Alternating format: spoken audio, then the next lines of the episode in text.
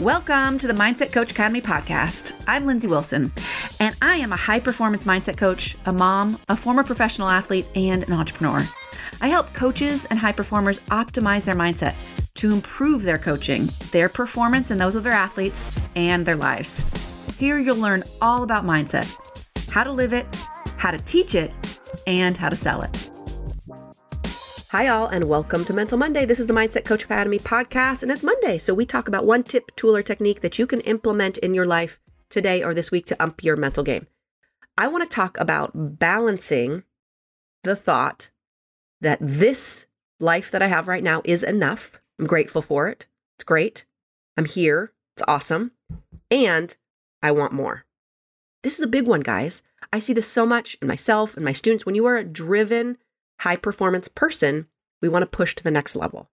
How do we do that and also feel really awesome about where we are?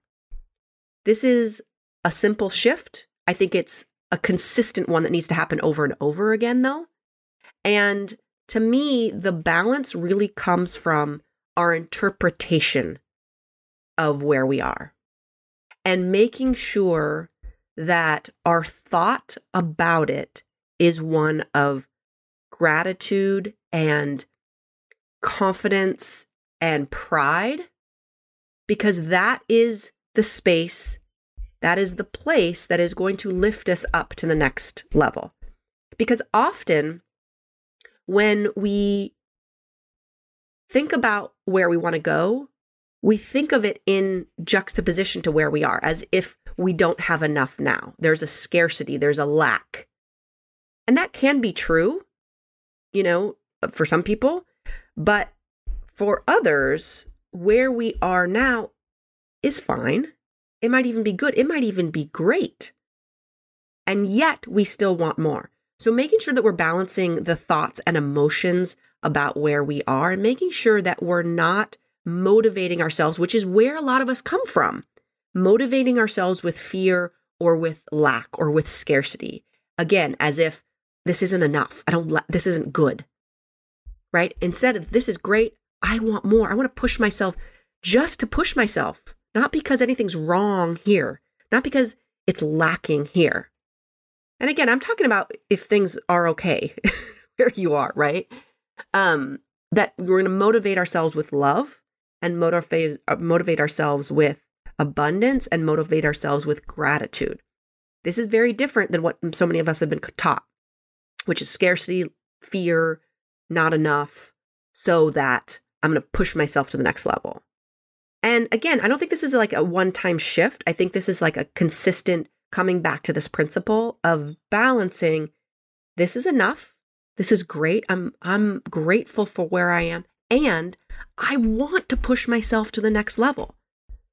And notice in your body if it's you're excited for that next level, you want to do it, it's fun, it's maybe hard and scary, but it's like a positive thing versus like, uh, I don't I don't feel like I'm enough. I don't feel like this is enough. I don't feel like, you know, I don't feel like I've accomplished anything.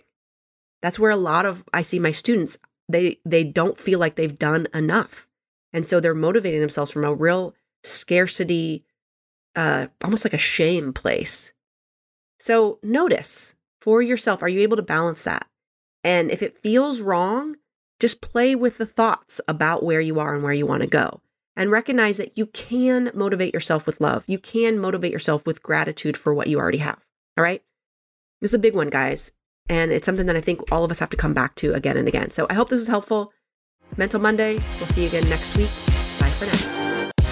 Hey, if you loved this episode, make sure to check out all of our free and paid resources over at positiveperformancetraining.com.